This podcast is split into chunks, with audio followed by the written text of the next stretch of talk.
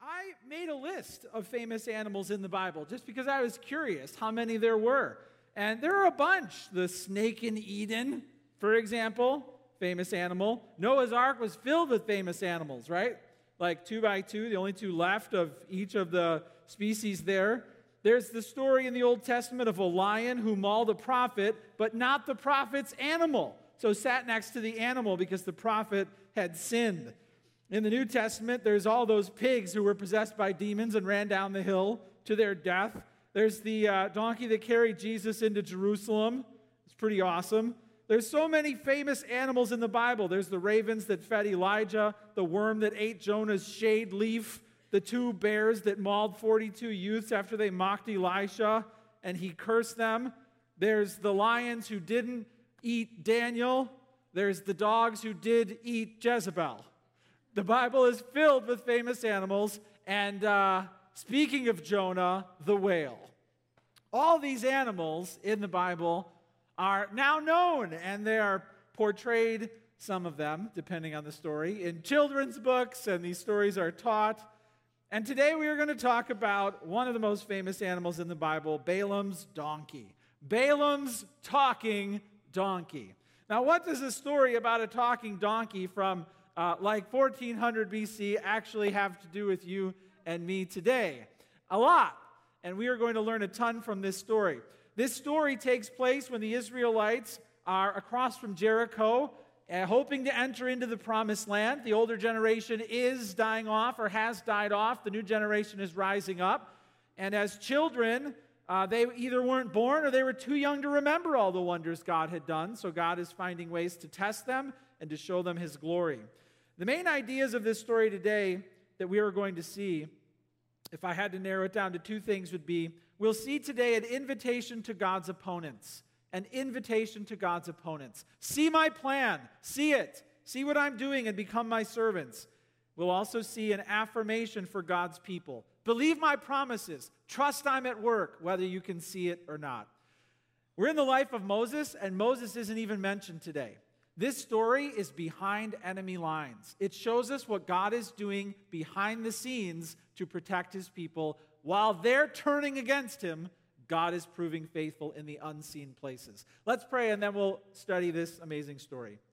Father, thank you for your word, for amazing and awesome stories in your word that showcase your glory, your love, and your faithfulness. We pray that you would open our eyes, open our ears, open our mouths so that we might be grouped with those who bless you. And we ask, Lord, that you would show us the wonder of your plan, a plan that has been unfolding since creation and that will continue on forever and ever. We pray, Lord, that you would bless our hearts as we hear from your word today. In Jesus' name, amen. All right, are you there in Numbers chapter 22? If you're there, say amen. amen. If you're still looking for the book of Numbers, God bless you. I got saved later in life. I know the feeling. You'll get there eventually. Uh, I didn't do sword drills when I was a kid, but here we are in Numbers chapter 22. And it says this Then the people of Israel set out and camped in the plains of Moab beyond the Jordan at Jericho. So you've got Jericho, and then you've got the Jordan, and then east of Jericho, you have, uh, you have Moab. On the plains of Moab, beyond the Jordan at Jericho, and Balak the son of Zippor saw all that Israel had done to the Amorites. And Moab was in great dread of the people because they were many. Moab was overcome with fear of the people of Israel. And Moab said to the elders of Midian, This horde will now lick up all that is around us as the ox licks up the grass of the field. So they're in a panic. Why are they in a panic? Well, since last week when we learned about the uprising, Korah's rebellion, right? And we, we saw how God judged those who rose up against Moses the Israelites have gone out to battle and they've defeated some pretty tough opponents. So, you, let's pretend you're the Midianites and you're hearing the headlines of how Israel is defeating some pretty tough kings and opponents. And I'm going to tell you, and it's going to startle you. You ready? The Israelites defeated Sihon. That's not it. They also defeated Og. Don't these sound like Star Trek villains? They defeated Sihon and Og. I wouldn't go out to fight against Sihon and Og. I wouldn't want my son playing soccer against Sihon and Og. Yet they defeated them. So Israel, this next generation, is rising up and they are defeating the people who are standing in the way of them getting into the promised land. And, and they're hearing about it. So Balak has a big problem with his princes and his leaders. Well, what's he going to do? His elders are like, they're going to beat us. So Balak, the son of Zippor, who is king in Moab at that time, verse 5, sent messengers to Balaam, the son of Beor, at Pethor, which is near the river in the land of the people of Ammon, to call him, saying, Behold, a people has come up out of Egypt. They cover the face of the earth, and they are dwelling opposite me.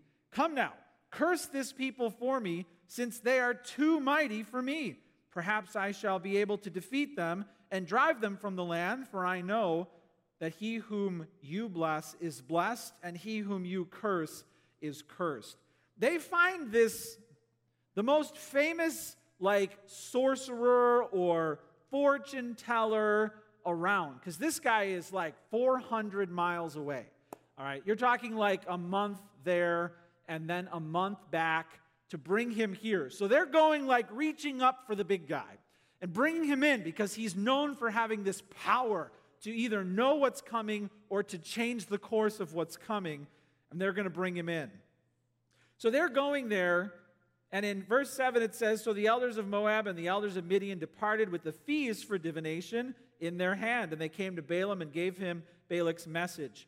He said to them, Lodge here tonight, and I will bring back word to you, as the Lord speaks to me. So the princes of Moab stayed with Balaam, and God came to Balaam and said, Who are these men with you? Balaam said to God, Balak the son of Zippor, king of Moab, has sent to me, saying, Behold, the people have come out of Egypt, and it covers the face of the earth. Now come curse them for me. Perhaps I shall be able to fight against them and drive them out. God said to Balaam, You shall not go with them, you shall not curse the people, for they are blessed. Wow. So Balaam rose in the morning and said to the princes of Balak, Go to your own land, for the Lord has refused to let me go with you. The princes of Moab rose, went back to Balak, and said, Balaam refuses to come with us. The first thing you can jot down is this here's the question Balaam is going to have to answer. Balak will have to answer it too, as will every nation in Israel's path. Are you for or against God's plan? Write that down. Are you for or against God's plan? Balak, a king with a pile of money, says to Balaam, Come and curse Israel. God shows up in a dream and tells Balaam, Don't go, don't curse them. You can see the pull between one side and the other. God has a plan, and Balaam is being enticed to go against that plan. God has a plan, and Balak is standing in the way of that plan. This question is not just one that Balaam is going to have to answer. This is a question every person in this room and every person in this world is going to have to answer ultimately. Are you for or against God's plan? In bringing Israel out of Egypt, God has been keeping his promises to Abraham. I will give you a land, a seed, and a blessing. God's also keeping his promises to humanity. God has said uh, that out of Abraham, the world will be blessed. He's, of course, foreshadowing the coming of the Messiah. So, those who were standing in the way of Israel were standing in the way of salvation entering the world for all of humanity. In addition, they were doing it in the names of false gods. So, a nation going to war against a nation was identical with their gods going to war with the gods of Israel. You have to understand that when it comes to warfare and what was happening between nations back then, it was a spiritual thing.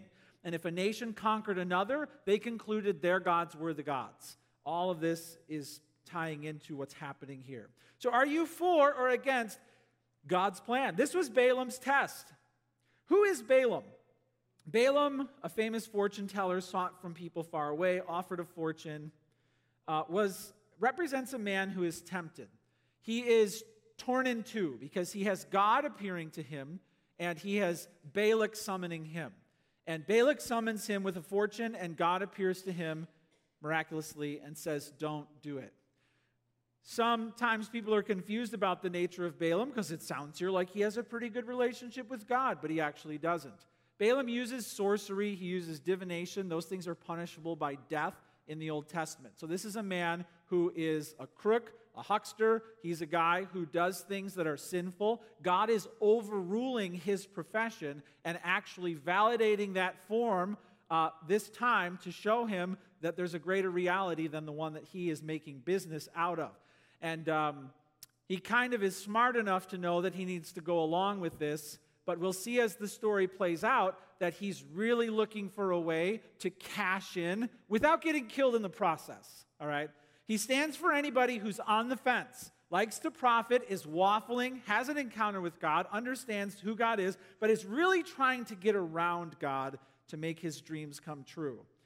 Uh, money is his rival God. We'll see that there are many plans on earth, including the plan of Balaam, the plan of Balak, but there is only one plan in heaven. You'll learn that too, in this life or in the next. There are many plans on earth spiritual plans, religious plans, political plans. There is only one plan in heaven. And God is acquainting them with this plan. Reading on, what does it say? It says in, so they, they don't take no for an answer, right? In verse 15, once again, Balak sent princes more in number and, and more honorable than these. And they came to Balaam and said to him, Thus says Balak the son of Zippor, let nothing hinder you from coming to me. Hey, can you imagine if, if like, the, the royal cabinet shows up? I mean, all these princes, and they've got a pay, you know, I imagine like one of those publishers' clearinghouse checks, you know, with your name on it. Just come, curse Israel, and all of this can be yours. Man, what a temptation. And what's Balaam going to do? And it says, They came to him and said, Thus says Balak, let nothing hinder you. Verse 17, For I will surely do you great honor, and whatever you say to me, I will do. Come curse this people for me. But Balaam answered and said to the servants of Balak, Though Balak were to give me his house full of silver and gold, I could not go beyond the command of the Lord my God to do less or more. Good start. His mouth is smooth. I mean, he knows he's being watched by a God who just appeared to him. Likely he believes in many gods.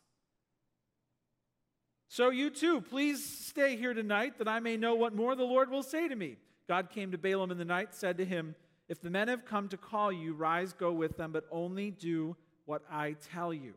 Change of plans. So Balaam rose in the morning, saddled his donkey, and went with the princes of Moab. But God's anger was kindled because he went. The angel of the Lord took his stand on the way as his adversary. Let's pause there. What we'll see here as the story rolls out is God is revealing his plan to bless Israel, and Balaam is torn in half by it. Jot this down. We learn here that we have to embrace God's heavenly plan. Embrace God's heavenly plan. God is warning him go with them, only say what I tell you. Uh, God is making it clear to Balaam if you curse Israel, you will die. If, if you curse them, you're a dead man.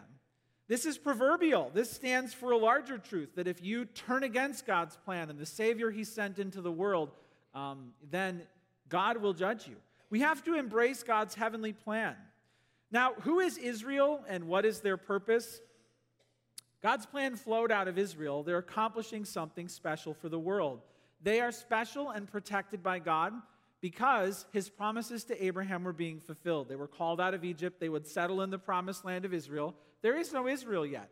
They would settle in the promised land of Israel. They would become a great nation. Out of that nation, the Lord Jesus Christ would be born. He would live the perfect life. He would die on the cross. He'd rise on the third day, and he'd save anybody from any nation, tribe, and tongue who called on him.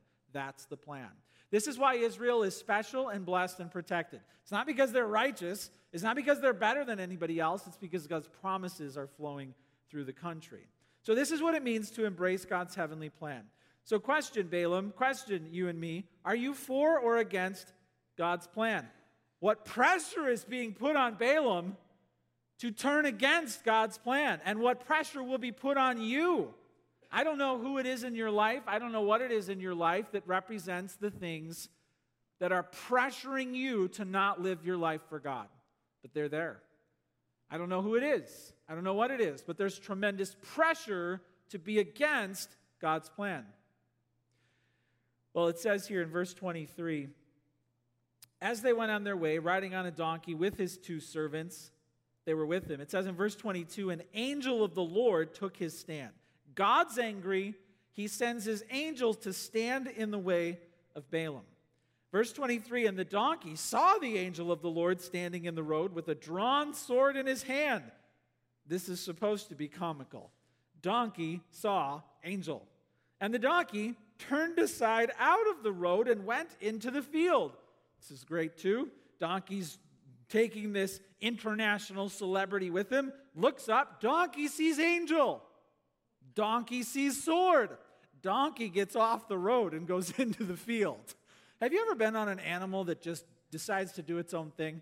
My wife was on a horse up at Silver Birch Ranch and it just decided to go off the trail for a snack. And she's like dunk, ducking under tree branches and stuff and trying to get the thing back on the trail. It's not fun.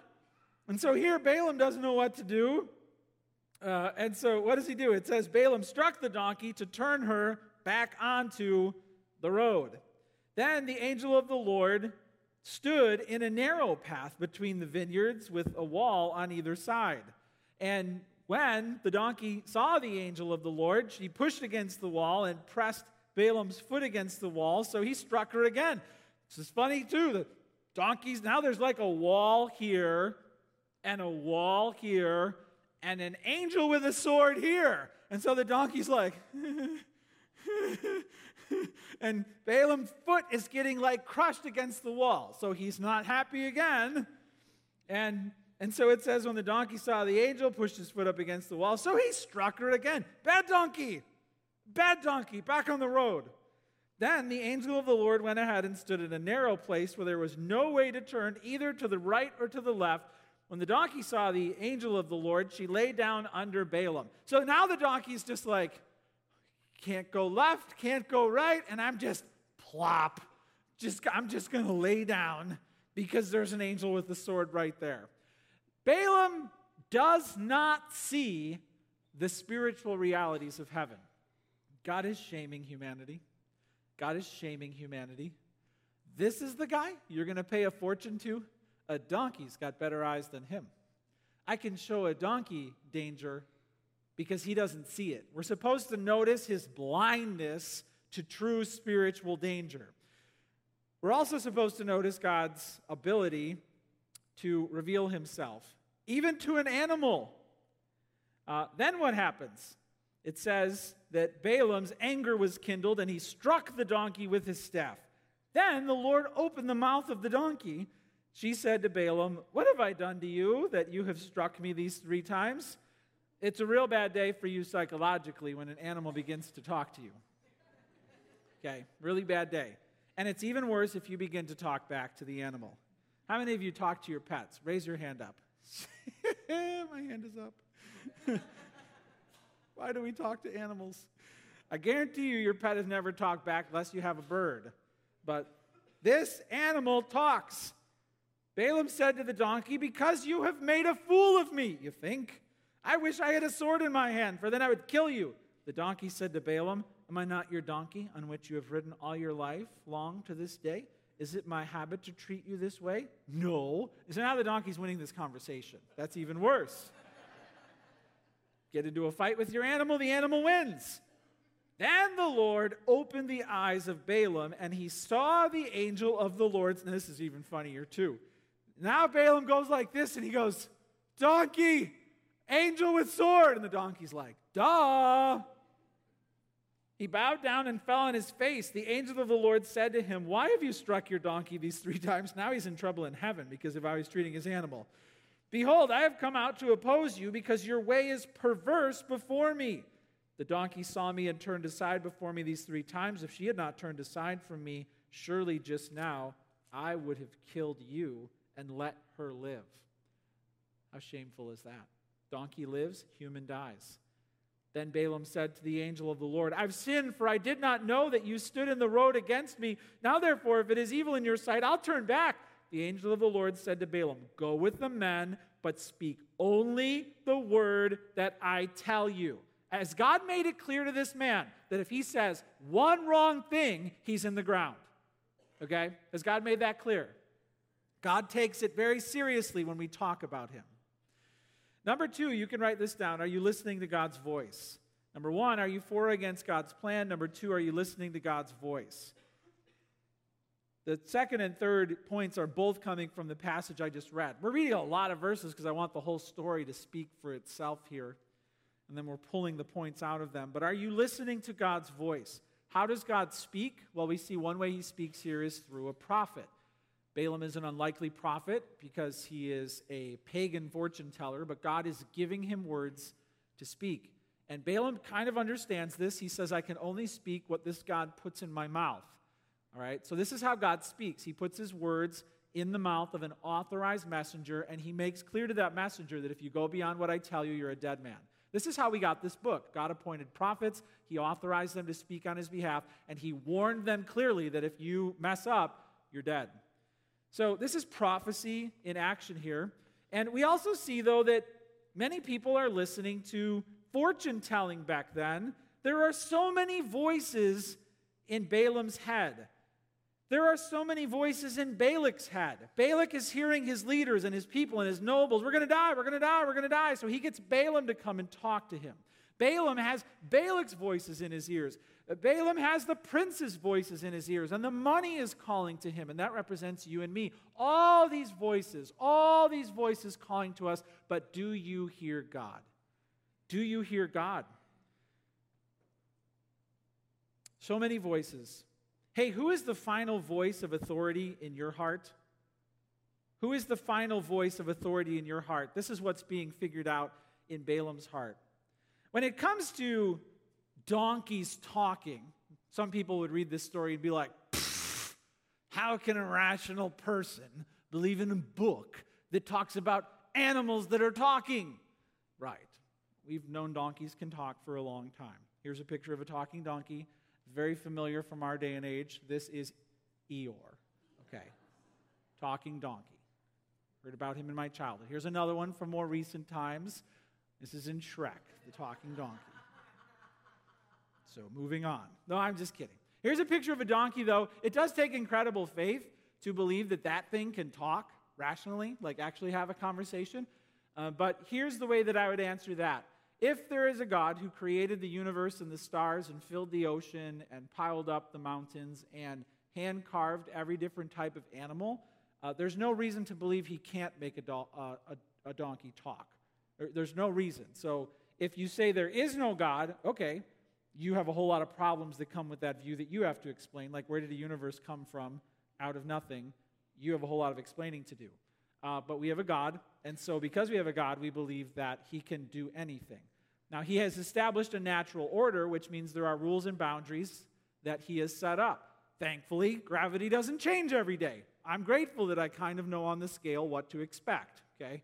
Uh, God has established a natural order so animals don't talk except like birds.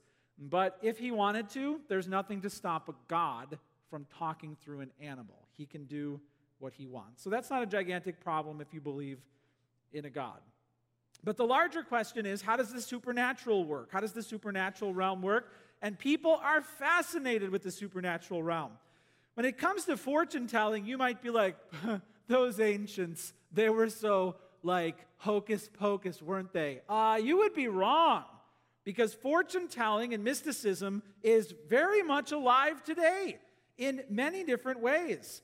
Uh, when I was a kid growing up, late at night, if I stayed up, I would see a commercial with this woman on there. Her name is Miss Cleo. How many of you remember Miss Cleo? Call me now. How many of you remember Miss Cleo?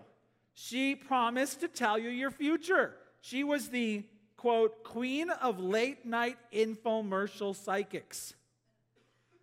Quite a title. The um, Psychic Friends Network made a billion dollars in, in America. Billion bucks came in. Problem is that a lot of times the advertising was false and they made it sound like it was free, and so they got sued and in trouble with the FTC. Miss Cleo lied. She wasn't born in Jamaica. She wasn't a shaman. She was from LA. Anyway, just ruined my childhood. A billion bucks. What does that say about Americans? They called her now. That's what it says. They called. Why? Well, I mean, if your life is like a book, who wouldn't want to read a few chapters ahead? Am I right? Who wouldn't want to know what's coming? I have to confess, in my past, I have consulted a fortune cookie. I'm just admitting that.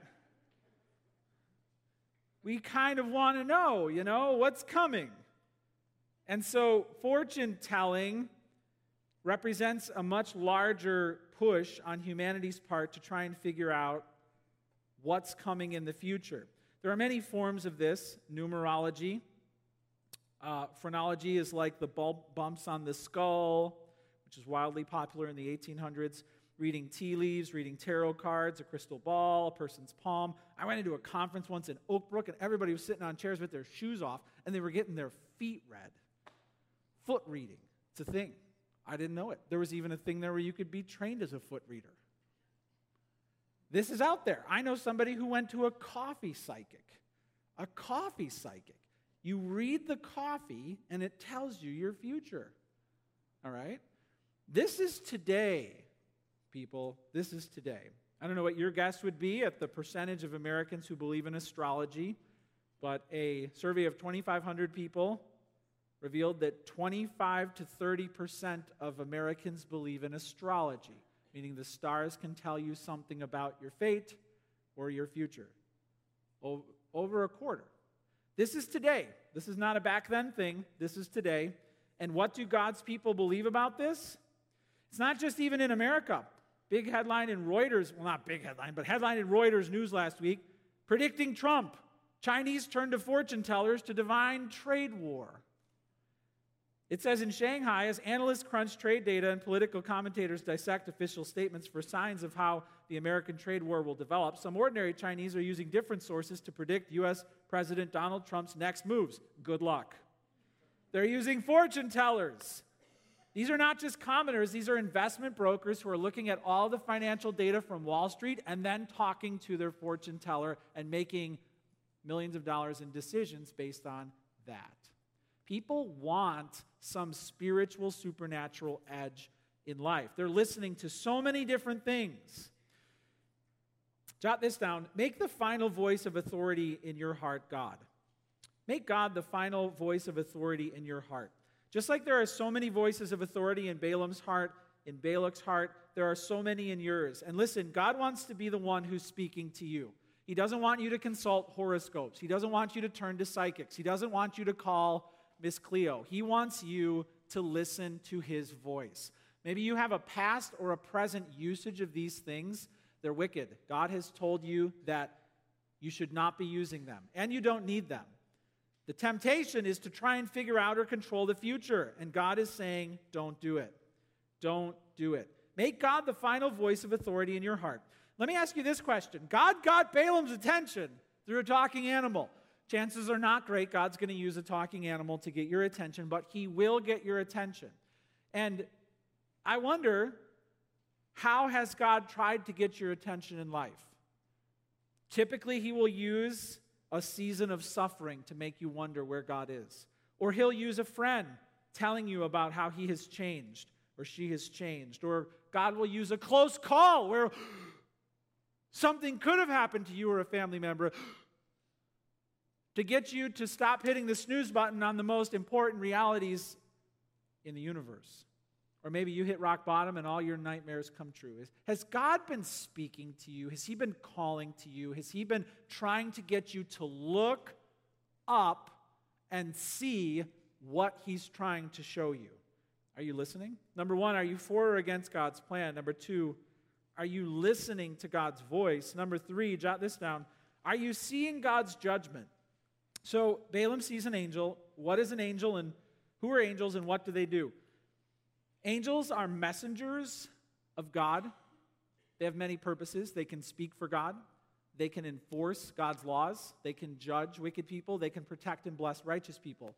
Many, uh, many wrong things are believed about angels today. People don't become angels, right? After you die, you don't become an angel. Uh, angels don't get their wings after you watch a great Christmas special. Uh, that doesn't happen or you ring a bell, and none of that's real. Angels aren't trying to earn anything.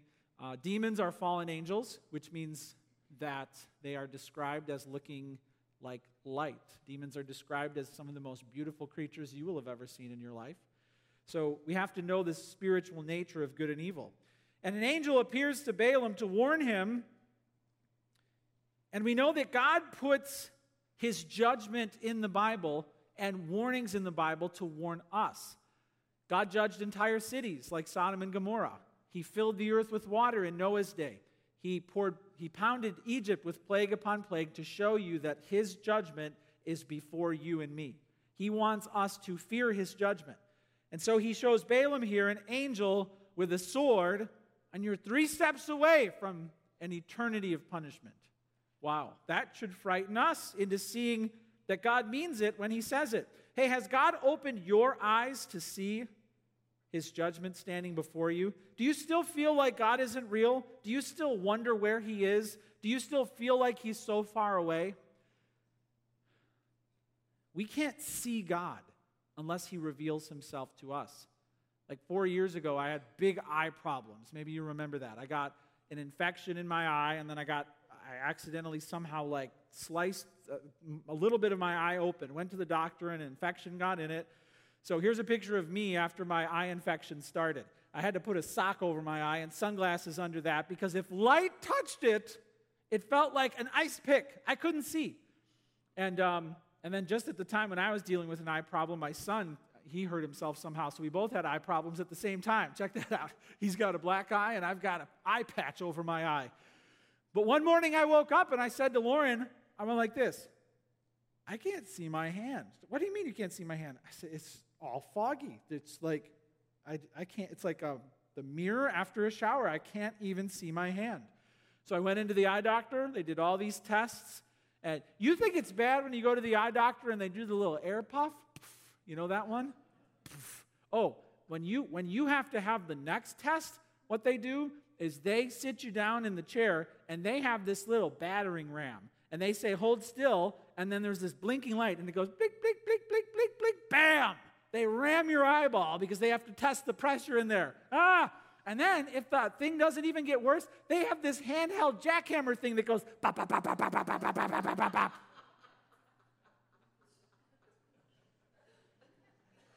I couldn't see. But thankfully, the infection cleared up, and, and then one day I could see again. Hey, listen, we're born blind. We cannot see the spiritual realm. God has to open your eyes to, to what? To the reality that you have sinned that you're guilty in his court of law, that hell is your fault, and that he wants to do something to help you. If, if you're like, I'm a pretty good person, God and I have been fine forever, I've, not, I've known God my whole life, you're blind. You're not seeing God's judgment, and it's standing right in front of you. God has to show it to you. Are you seeing God's judgment? Balaam wasn't seeing it. In 2 Peter 2 15 to 16, it says this Forsaking the right way, speaking of false teachers, they've gone astray they have followed the way of Balaam, the son of Beor, who loved gain from wrongdoing, but listen, was rebuked for his own transgression. A speechless donkey spoke with human voice and restrained the prophet's madness. Man, he was torn. He really wanted to find a way to get that money. Jot this down. Confess your sins and ask God for forgiveness. This is what Balaam did. Confess your sins and ask God for forgiveness. That's what he did. He said, I've sinned, verse 34. I did not know that you stood in the road against me. Therefore, it is evil in your sight. I'll turn back. And he said, Only the word I tell you. Have you confessed your sins? Have you seen God's judgment standing in your road? How have you responded to what you've heard from God? And here's the big question when you talk about God, does what you say about God line up with what He's revealed in His Word? God says to Balaam, the angel says to Balaam, say only what I tell. If you're just making stuff up about God, stuff that makes you feel good, you're going against what God has told you about himself, and there'll be judgment.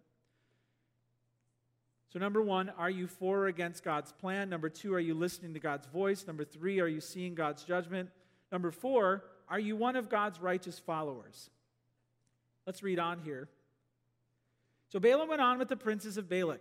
When Balak heard that Balaam had come, he went out to meet him in the city of Moab on the border formed by the Arnon at the extremity of the border. Balak said to Balaam, Did I not send to you to call you? Why did you not come to me? What's taking you so long? He's like, Um, uh, I don't know how to say this. My donkey talked. Uh, Balaam said to Balak, Behold, I've come to you.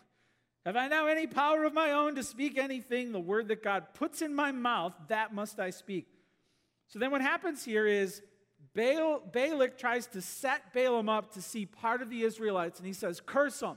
And, and then they set up all their little sacrifices, and Balaam goes and hears from the Lord, and then he comes back, and it keeps backfiring. We can't read all of it, but I just want to read some highlights from what Balaam has to say. So they get the whole sacrifice ready, and, and all the princes are standing there. And then in verse 7, it says, And Balaam took up his discourse and said, From Aram Balak has brought me, the king of Moab, from the eastern mountains. Come curse Jacob for me, and come denounce Israel.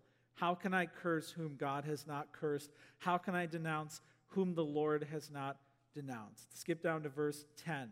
Who can count the dust of Jacob or number the fourth part of Israel? Let me die the death of the upright. Let my end be like his. He cursed. He was supposed to curse Israel, and he ended up not only blessing Israel, but saying, I wish that I was like them. I wish that I wish that I could die like them. And then he and then he turns around. And Balak is not happy because he's paying for this and all of his princes are around. But what you see here is he is longing, Balaam in this instance is longing to be like God's people. Balak said to Balaam, What have you done to me? I took you to curse my enemies. Behold, you've done nothing to, but bless them. So then he takes him to another place and he utters another word in chapter 23. Uh, we read from that one. So, chapter 24, look at verse 14. So, you have his third oracle, his fourth oracle, and um, actually, I, I think it's in the previous one. So it says, look at chapter 23, verse 19, where it says, God is not man that he should lie, or son of man that he should change his mind. Has he said, and will he not do it? Has he spoken, will he not fulfill it? Behold, I received a command to bless. He is blessed, and I cannot revoke it. So then he goes on in chapter 24 to keep talking about Israel. So look in chapter 24, where in verse 5 he says, How lovely are your tents, O Jacob, your encampments, O Israel. Can you imagine having paid a fortune to this guy to curse your enemies? And he's like, How lovely are they? They're amazing. I want to be like them. This is totally backfiring. Verse 9 in the end says, Blessed are those who bless you, cursed are those who curse you. Balak's anger was kindled against Balaam, and he struck his hands together. I called you to curse my enemies. You've blessed them three times the Lord has held you back from honor. Then Balaam does something amazing. He gives a final oracle. He starts talking about future battles, he starts talking about future victories, and he's, he's predicting the future. And then he says in verse 15, he took up his discourse and said, The oracle of Balaam, the son of Beor, the oracle of the man whose eye is opened, of him who hears the words of God who knows the knowledge of the Most High, who sees the vision of the Almighty falling down with his eyes uncovered.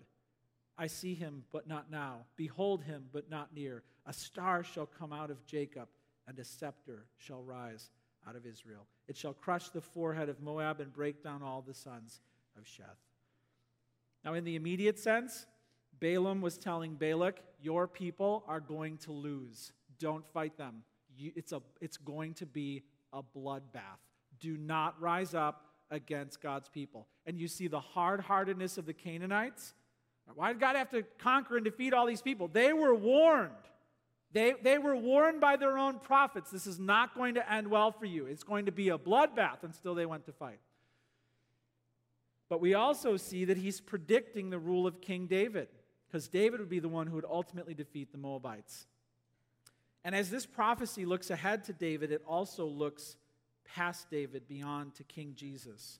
It says here, a star shall come out of Jacob, a scepter shall rise out of Israel. What does he mean? Well, in Revelation 22 16, it says this I, Jesus, have sent my angel to testify to you about these things for the churches. I am the root and the descendant of David. Listen, the bright morning star. This was looking ahead to Christ. Behind enemy lines, Nations were conspiring to take Israel out, and God used one of their own prophets to talk about the future of the coming of the King, the Lord Jesus Christ. You're going to lose, Balak. Knock it off. God's going to win. And they wouldn't quit. Jot this down worship the one who will rule heaven forever. Balaam is a lesson for us. Two kings wrestled for Balaam's ears and eyes. Balak offered him earthly glory and fame and money. God offered him eternal fame and riches forever. Sadly, we learn the end of the story is Balaam found a way around God's commands. He told Balak to seduce the Israelites by sending in the women, to seduce the men to worship their gods, and for it, Balaam paid with his life. He wanted the money. He wanted the money. God got him in the Bible. We're still talking about him. What did Balak offer him? Nothing. Balaam chose poorly. Let me ask you this question God is offering you eternal life, riches beyond anything you can imagine. I don't know who it is or what it is that's in your ear trying to pull you against God's plan, but will you will you believe in the one who God has been talking about for so long, the one who will rule heaven, the bright and morning star who rose up out of God's people? Will you worship him? Will you trust him? Will you love him? The way we're going to close the service today is a little interesting. We found an old hymn that so speaks to this. It's about Jesus being the bright and the morning star. God gave Balaam a chance to bless Israel. And while he did it because he had to, he didn't believe it in his heart. And the worship team's coming up now. And the way we're going to close this service is I'm going to give you a chance to bless the one who is the King of heaven. This is your opportunity, maybe for the thousandth time, to add your voice to the chorus of praise that is going on in heaven right now and to sing praise to the Lord Jesus, who is the rightful ruler of your life. But this is also a chance for you, if you have not yet asked Jesus to be your Savior and Lord, if you've been living for yourself, if you have been believing nonsense about God, this is your chance to actually say true things about God and sing to the one who is the Savior. I don't want you to sing this unless you really mean it. And if you sing it, sing it with a heart filled with worship, and God will save you. He will save you, and He will accept you, and He will bless you. Let's all stand up right now. Uh, actually, what we're going to do is this remain seated, because it this is probably not a familiar hymn. So we're going to sing it once, and then we'll invite you to stand, and then you can sing.